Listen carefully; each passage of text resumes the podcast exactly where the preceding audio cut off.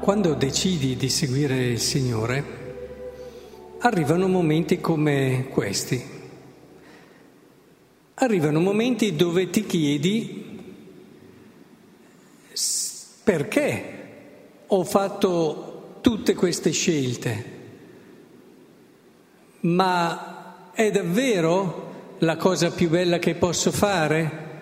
È davvero ciò che di più grande il mio cuore poteva avere nel fare questa scelta.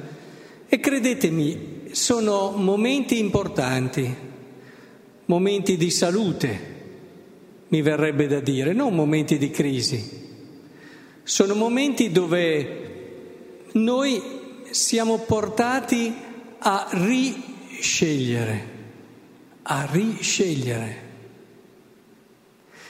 E come per gli sposati. È fondamentale imparare a riscegliersi, occorre risposarsi tante volte, così vale anche per chi sceglie Cristo. Questo è una regola fondamentale tutte le volte che si parla di relazione, una relazione nella quale non ci si risceglie continuamente, è una relazione che non cresce, è una relazione che purtroppo è, è destinata a quella staticità che tante volte diventa anche, se non la fine poi di una relazione, se non altro porta a deviare la mia relazione su cose che compensano i miei bisogni, si gira solo intorno a se stessi, ma non si cresce, ci si accontenta, si sta bene, ma non si cresce. E una relazione che non cresce non è una relazione sana. Se voi state così bene con una persona o con alcune persone, ma tutto finisce lì, fatevi una domanda.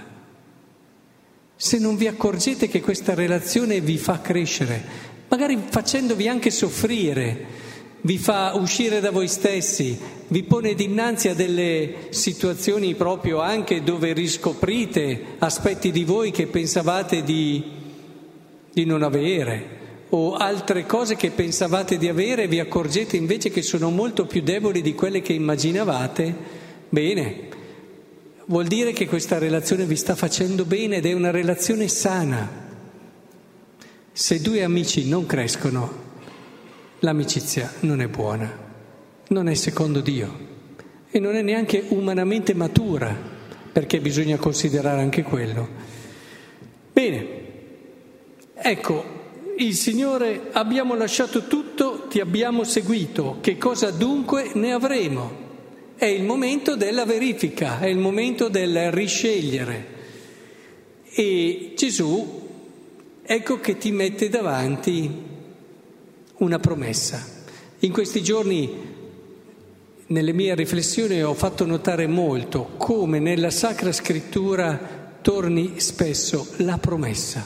È una delle cose che torna di più, insieme ad esempio all'alleanza. Anche ieri un'ennesima promessa e un impegno, quindi un'alleanza.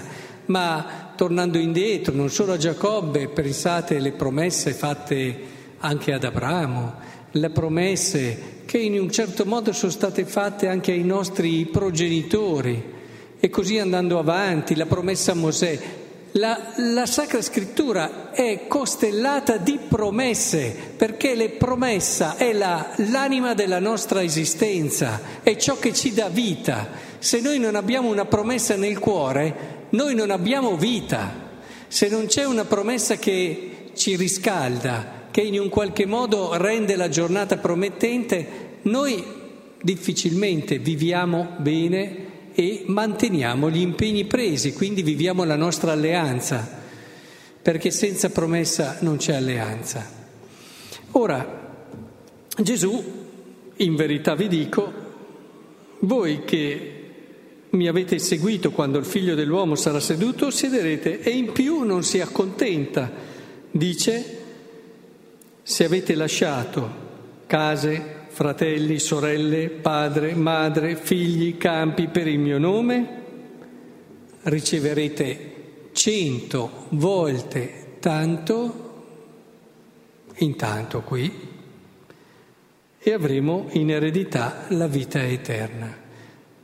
Gesù che lo sa spiega loro che è il momento di recuperare la promessa, è il momento di rinfrescare, di far risalire, di comprendere meglio la promessa che mi deve guidare, perché guardate, si possono fare delle scelte anche molto coraggiose e andare avanti per un po' di tempo, ma se non si tiene viva la promessa nel cuore, in un qualche modo tutto quello che si è lasciato ce lo riprendiamo, in modi diversi, in forme diverse, ma alla fine siamo sempre noi e non cambiamo. Quante volte anche l'esperienza religiosa può essere quel qualcosa che mi permette di non affrontare anche la vita e quindi di non superare le mie fragilità.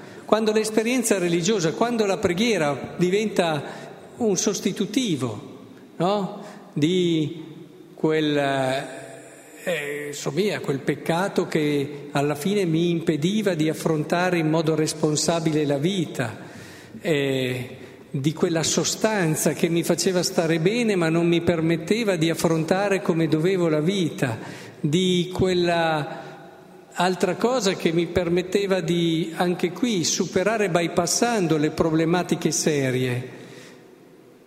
Tanto prego, si dice, e la preghiera mi impedisce di affrontare veramente le cose quando è vissuta male, intendiamoci. Quando è vissuta bene la preghiera è tutto. Io adesso vi metto in guardia su quelle che possono essere forme compensatorie, dove anche la preghiera può diventare il modo per continuare a non affrontare fino in fondo quelle che sono le mie responsabilità e quelle che sono anche gli impegni propri dell'esistenza, le fatiche, il mettermi in gioco, il cambiare veramente, non spostare semplicemente da una parte all'altra mantenendo le mie fragilità. Ora, è importantissimo che noi comprendiamo che quello che il Signore ci pone innanzi è la via della libertà è la via di una pienezza d'esistenza dove io posso vivere, proprio perché libero, l'amore in tutte le sue espressioni. E la preghiera non vuole essere sostitutiva, compensatoria, vuole mettermi in gioco. Quando io prego e prego in modo vero, eh, non, non sono risolti i problemi e tante volte neanche diventa più facile a volte è proprio più complesso, ma la preghiera mi orienta nel modo giusto e mi sostiene nelle difficoltà, non me le toglie. È molto diverso. È fondamentale che riusciamo a comprendere questo spirito perché impariamo a riscegliere, a recuperare il senso della promessa, a recuperare il bello che davanti a noi sta per superare questi momenti, ma soprattutto per crescere. Io penso che un'anima cresca nella misura in cui cresce nel suo cuore la promessa.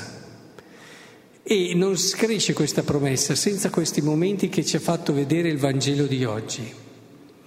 Chiediamocelo allora qual è la nostra promessa.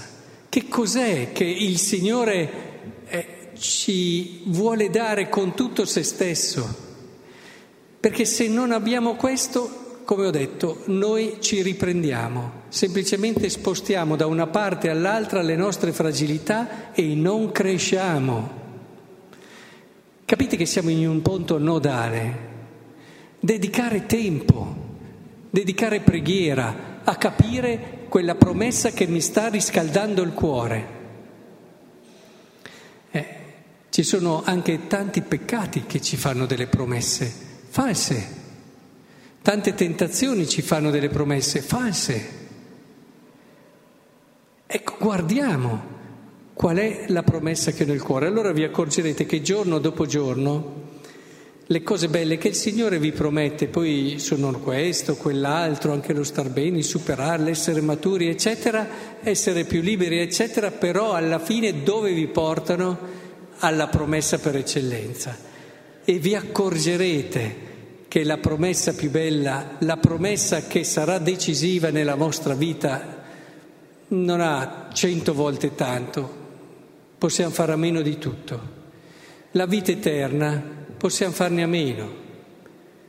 Cos'è di cui, quella cosa di cui non puoi fare assolutamente meno?